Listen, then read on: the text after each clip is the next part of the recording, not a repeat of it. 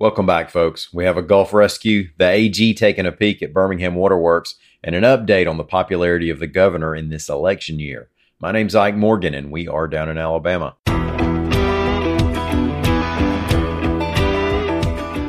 The U.S. Coast Guard responded this week to a commercial tugboat that had picked up two boaters stranded on a raft in the Gulf of Mexico off the Alabama coast. According to the Coast Guard, the boaters were picked up about 63 miles from Dauphin Island. They said their boat sank on Saturday, so they'd been on that raft for three days before the Linda Moran tugboat picked them up. Now, they said they sent up six flares during that time. It was the sixth one that the Linda Moran crew saw and responded to. That's a good reminder to you sailors to check the expiration date on your flares. The Coast Guard sent an MH 60 Jayhawk helicopter and diverted a cutter to help the two back to dry land. At last report, they were both in stable condition.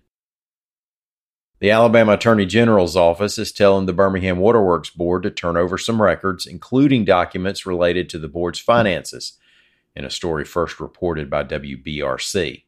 Now, according to WBRC's report, the Consumer Interest Division of the AG's office is asking for an organizational chart of the board's officers, a list of directors, monthly finance reports dating back four years, and a list of contractors used during that time.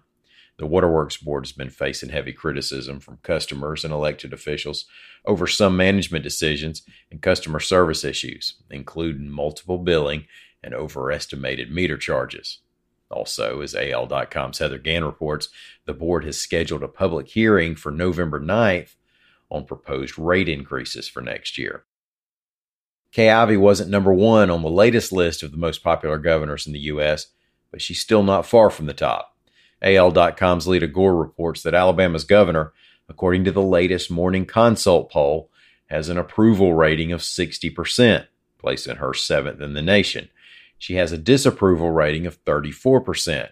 Ivey's up for re-election this year, facing Democratic challenger Yolanda Flowers on November 8th. The top eight most popular governors are Republican, according to Morning Consult. Charlie Baker of Massachusetts ranks first with a 74% approval rating. At the bottom of the list is Democrat Kate Brown of Oregon with a 40% rating.